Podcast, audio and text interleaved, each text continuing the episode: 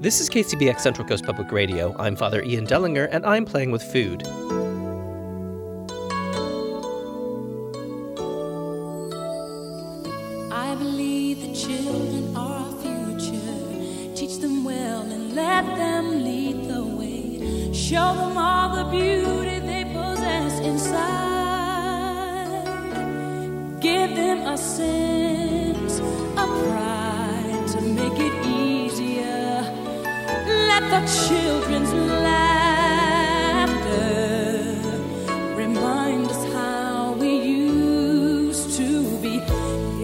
How do you think we're doing at Whitney's charge to us to encourage our kids to be the future? Well, one organization in San Luis Obispo is doing exactly what Whitney wants us to do. The Peace Academy of the Sciences and Arts was founded a couple years ago by an interfaith group of community leaders who, in their words, aspire to create holistic real world experiences in an eco friendly and robust learning environment with the most comprehensive standards in the sciences, the humanities, and the arts. What does that have to do with food? Well, during the Peace Academy summer camp, the Playing with Food crew shadowed the students as they played with food as ways to learn about culture and about science. In this first clip, the kids are drinking their science project. They are very enthusiastic in their describing it, and you can hear other kids in other areas as we have our conversation. And we're making butterfly tea.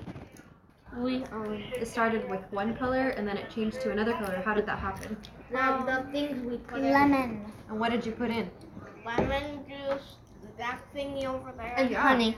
And some honey. And Yeah. so the lemon juice changed the color of the tea from the original blue color from, purple. from blue to purple. That's right. And also in mine, I stirred up mine a lot before, and then I added a lot of lemon, and then I added honey.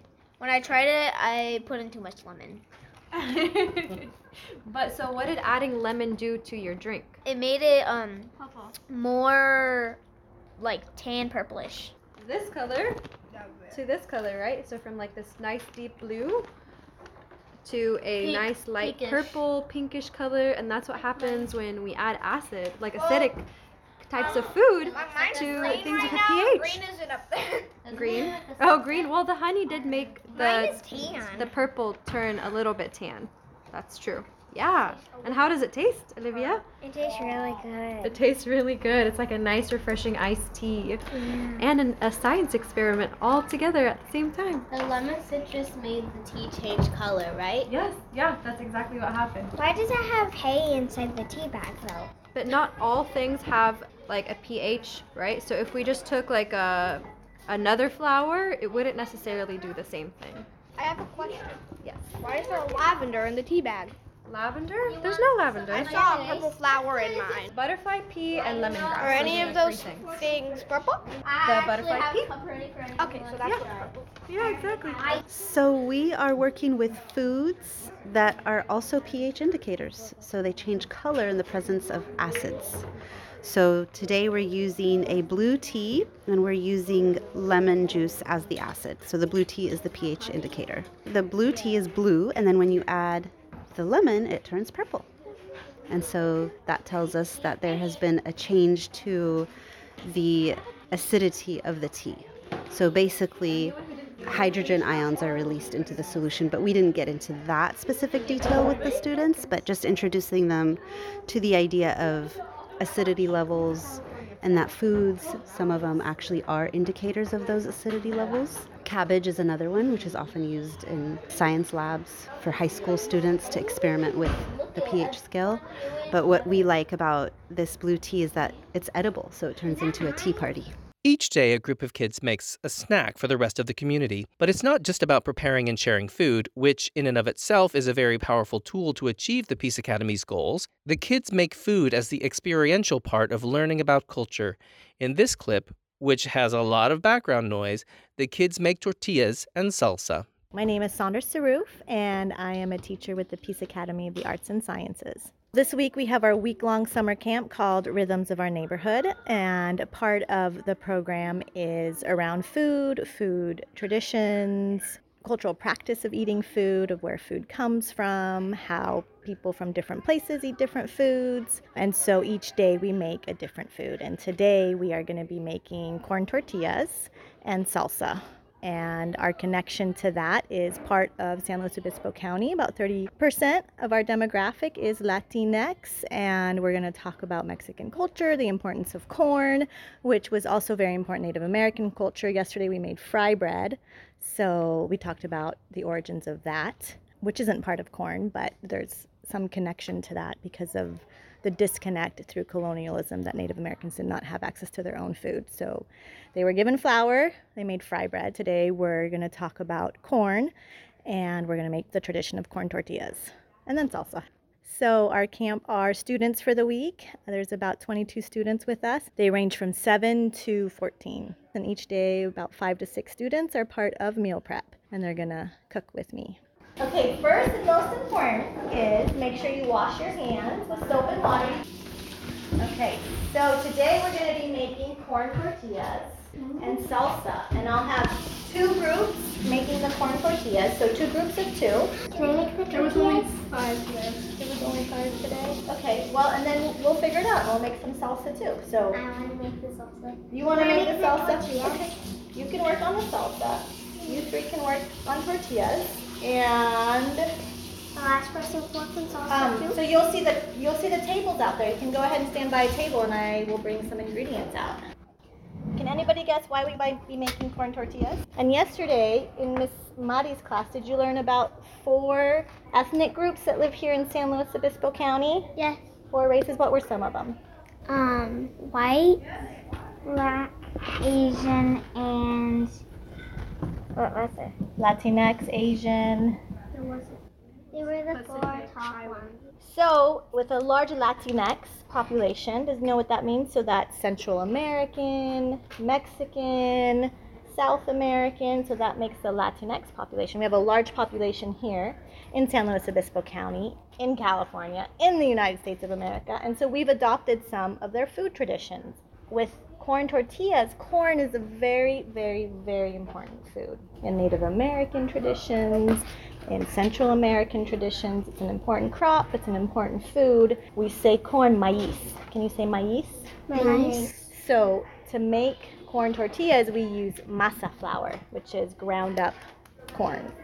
Can you say masa? Masa. Masa. Masa. So, that's what we're going to use today to make the corn tortillas, and you'll see the recipe there. So, it's important to know when we're eating foods that we've adopted to, uh, from other cultures that we know a little bit about those cultures. And we learn and we share and we enjoy in that food as well as understanding more about the cultural practice and the people. Yeah? All right. Vamos a comer. Vamos a cocinar. Measure masa and put it in a mixing bowl. Measure salt and add it to mixing bowl. Mix together dough. Let sit for a few minutes. Talk about your favorite One cup. So you're Mexican going to do Uh, knead dough with your hands if it feels dry or wet. Ask Sandra. Form, form balls. Three cups of masa. You can do two. I can do one. Make sure to even it off with your hands. There you go. And then put in there. Mmm, it smells good. And there. So next. 1.5 tablespoons of salt. 1.5. It says add hot water and mix into a soft dough. But first we got to mix this. Ah. So when you're adding the hot water, add it. One person is going to pour the hot water slowly while the other person is mixing. I'll pour it into the measuring spoon and you can. Ooh, just keep stirring. There I am. Have you heard of kneading bread? Oh yes, I, do that all the time. I love So then because we'll- I make my own bread. There you go. And you want to knead some? We want to get as much of this as we can. I'm sure this will be so good when it's done. I thought there would be chunks of corn in it, but there's not. It's okay. Cilantro gets everywhere. It actually feels Yeah. really good to me Really? because what you're going to want to do It's is make make little golf ball sized balls because we're going to press it later Maybe into an actual tortilla. These. Yeah, you could start with that and then maybe add a little extra. That might be a little small. Is it golf ball sized. So who's heard of a tortilla press? Uh, So kind of. this is a tortilla press. Which makes it much easier to flatten your tortilla. We could try to flatten it with our hands, we could roll it out with a rolling pin, but this is a traditional tortilla press. You're gonna put the tortilla ball in here, you're gonna cover the lid, and you're gonna push down, and then it smashes it into a press. Ooh, that looks fun. So we're gonna do that. Making tortillas is hard. Kind of. I thought it would be really easy. Like you just made balls and then you smashed them and then made them smash. Do this. Flat. What? I think that looks like actually a pretty good size. What do you think? yeah. Yeah? Okay. It's a teeny tiny little tortilla. What did you do? A flip and smack. Describe the flip and smack to me. So you take the top plastic off and then smack the tortilla down on, the cutting board and then take off the plastic on the bottom. That's a really good technique. there you go. So, what are you making over here? Um, salsa. Have you ever made salsa before? No. Do you like salsa? Yes. Do you like cooking? Yes. What do you cook at home? I usually make bread and banana pancakes with my sister. Oh, that sounds delicious. Banana pancakes. So now there's two garlic cloves. Where do they go? To pop garlic. Or to squish it. And then you want to peel the first layer off so you don't have all the skin in it. Yank it off. Garlic cloves are different. You want a little tip about garlic cloves? Sure. Okay, you usually do this with the, the back of a knife. That makes them easier to peel. Now the cans of tomatoes. I pour? Oops. Yeah. So on the recipe, when do we add the cilantro? Do we add the cilantro to the Just says like put everything in the blender. blender. and then blend it? Okay, so I'm gonna bring a bowl because we're gonna have to do this in batches. Because I think if we turn the blender on like this, what's gonna happen? Fly. It's gonna overflow. there. Question. So you split it, but this one, like, there, all the onions were in here. There was no onions in here. Okay, we're gonna mix it all together at the end. So should I it'll pour a- that in a bowl? Yeah. I think I got tomato on. You're not helping. No, I think if I tip it up, it'll all kind of come to the. It'll be easier to scoop up. So, what's in your salsa? This red stuff Tomato, cilantro. and onion and garlic. Yep. Just those four ingredients? And I think we need to add salt. No chili peppers? That's a really good question. We left out the jalapeno today because we're feeding students. Do you like spicy food, Catalina? You do? I should have brought jalapenos today? Oh, bummer. I thought some kids might not like jalapenos. Let's see.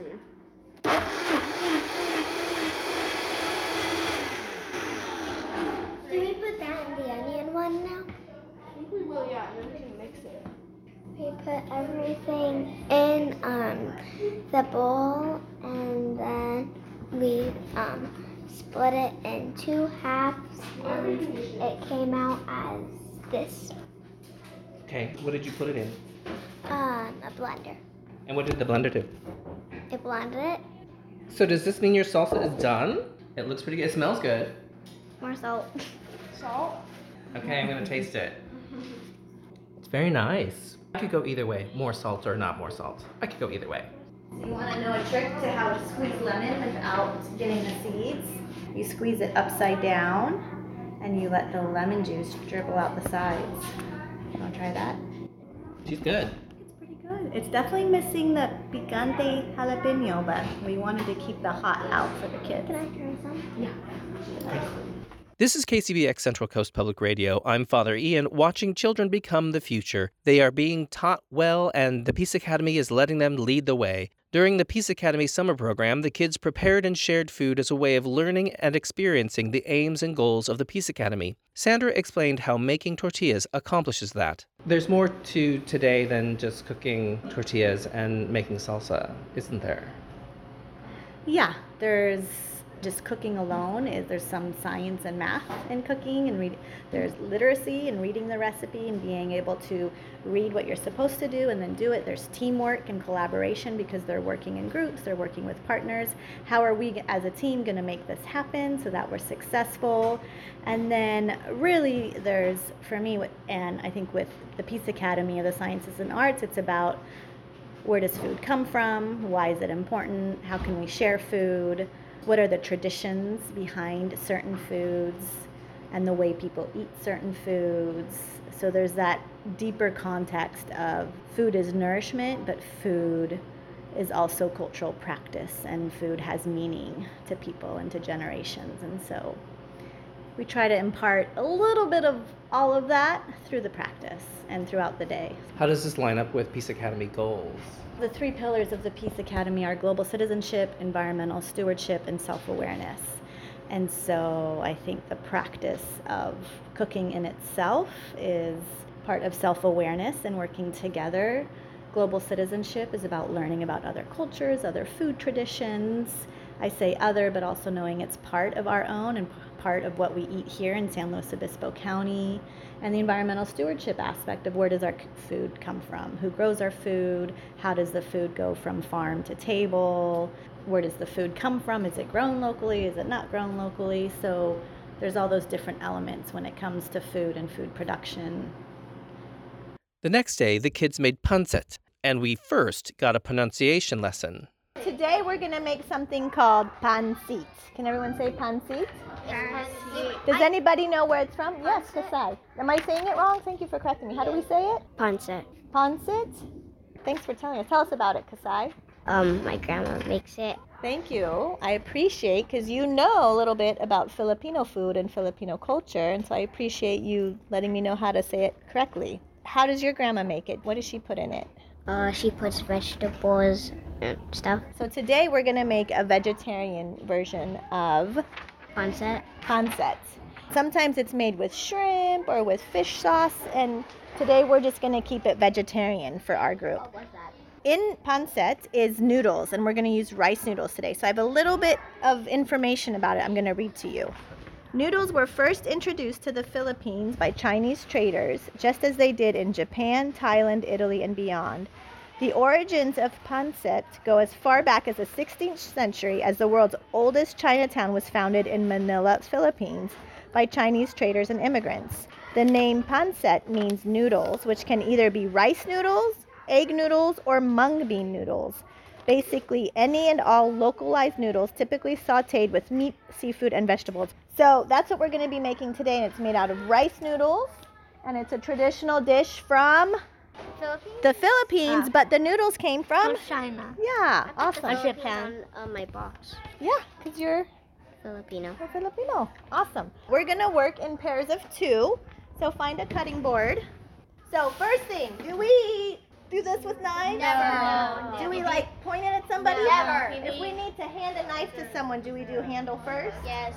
Yes. Okay. One we're chopping, are we sure that our we're holding the vegetable and then we're holding the knife, but we make sure our hand is out of the way? Yes. Are we chopping super fast? No. We're chopping very carefully and thoughtfully, yeah? Yes. Okay. Let us begin. Here's the recipe. So you're all going to get to chop everything. There's enough of each vegetable that you each get to chop some of that vegetable. And so by chopping the onion, I'm going to demonstrate. You can kind of make a grid first. Like I like to go like this. And then I go the other way, almost like graph paper. My eyes are gonna be really watery. And if you don't want to do the onion, you don't have to do the onion. Do you two cook a lot at home? To be honest, I'm actually more more of a baker. I've made cakes more than I've made food, and I've made plenty of frostings too. But um, I do know how to chop correctly. I cook a lot at home. I like to cook.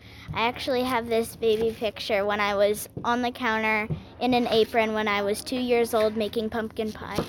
All right, so here's an onion for you. And here's a knife. And you have your knife, right? Yes. Okay, and you guys can chop the onion.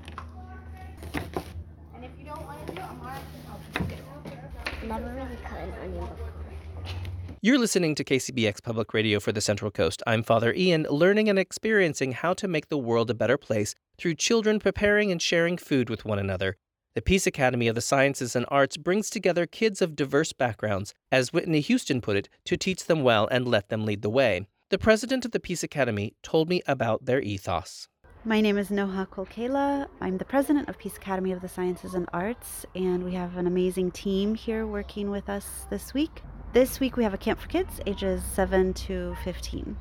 Peace Academy was born 2018 was our first camp and we did a 4 week camp and it was amazing and felt like something that we all really needed to do and be a part of. And then 2019, we had four weeks, and then COVID hit. We went down to one week. And so our camp until this year is one week, and we're still getting a lot of great feedback from the community asking us to do more and uh, yearly programs, I should say monthly programs, and then make our summer program longer. And maybe one day it could be a full time year round program. So we're working on it. It's a lot of work. We put a lot of thought into creating experiences for the students, and that's really what it is. is it's a series of experiences that build on each other that the kids can really learn from and remember. Right? So, what they learn is unforgettable because they've experienced it with all their senses. So, we have three pillars we have self awareness, for kids to have a moral compass, for them to be aware of how their own actions impact not just themselves, but others around them and the ripple effect. Also, with self awareness, is emotional te- intelligence and empathy for others. And then our second pillar is social justice and environmental stewardship. So, those two concepts are combined. So we learn about social justice issues, especially as to how it connects to environmental issues. The two are very closely linked, and that's, you know, a story for another time. And then our third one is global citizenship. So, to understand our place in the world and how everything is connected, and how what we do here together really does impact the rest of the globe in indirect ways, but then hopefully, you know, they grow into understanding how they can have a bigger role on a global level. So, our curriculum always includes, it's really based around those three pillars, but it also is based on our values. So, we have eight values like compassion, kindness, love, peace, seeking knowledge, generosity. So, those ideas and concepts are also infused into our curriculum. And they're all connected to academics. So we don't teach academics in silo as separate subjects, but we create experiences that are academic in nature, but not from a book or something that they learn from a lecture, but rather through an experience. And it's an application that connects those three pillars that I described with the values. So it's more of like a real world application and experience that the kids learn or apply their academics to. Have you tasted your end product yet? No, not yet. Maybe you should. We have to wait until everybody's served. Yeah. And then we'll get served. Yeah. And why is that? Why do you have to wait? because the tortillas are taking a long time and also a lot of people want them. But why do you have to wait until everyone's served? Because uh, so we want everybody else to have enough and then we'll see if we have any left. Yeah, we don't want anyone to get left out Yeah. without tortillas and salsa. I mean, like they do smell pretty good. Yeah, they do. That is very awesome. How are the tortillas and the salsa? It's delicious. The kids did a really good job. I'm very, very impressed. It's really good. Yeah, definitely delicious. They're really talented. Yeah, every year the food Yeah. tastes so good. it's like an addition to my lunch. Mm-hmm. Those eight core human values Noha mentioned are peace and peacemaking, humility, compassion, kindness, seeking knowledge and wisdom, generosity, gratitude, and love. As I mentioned earlier, I believe that preparing and sharing of food is a powerful tool in and of itself in achieving these values. In my own tradition of Christianity, I've led workshops and retreats on that very premise. For me, playing with food isn't a voyeuristic or gastronomic exercise for media stardom, though please tell everyone you know about playing with food. For me, playing with food includes discovering the personal stories of the people I interview whose lives, livelihoods, and personhoods have been put into the foods that they produce, prepare, and share.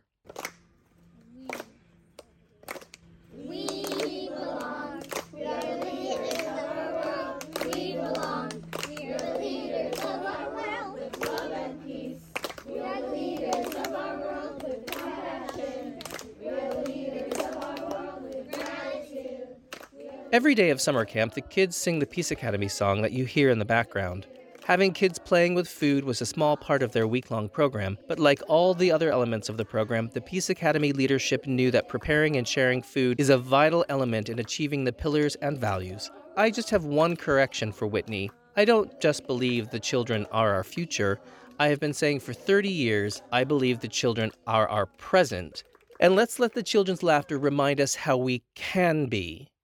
This is KCBX Public Radio for the Central Coast. I'm Father Ian, and I'm playing with food.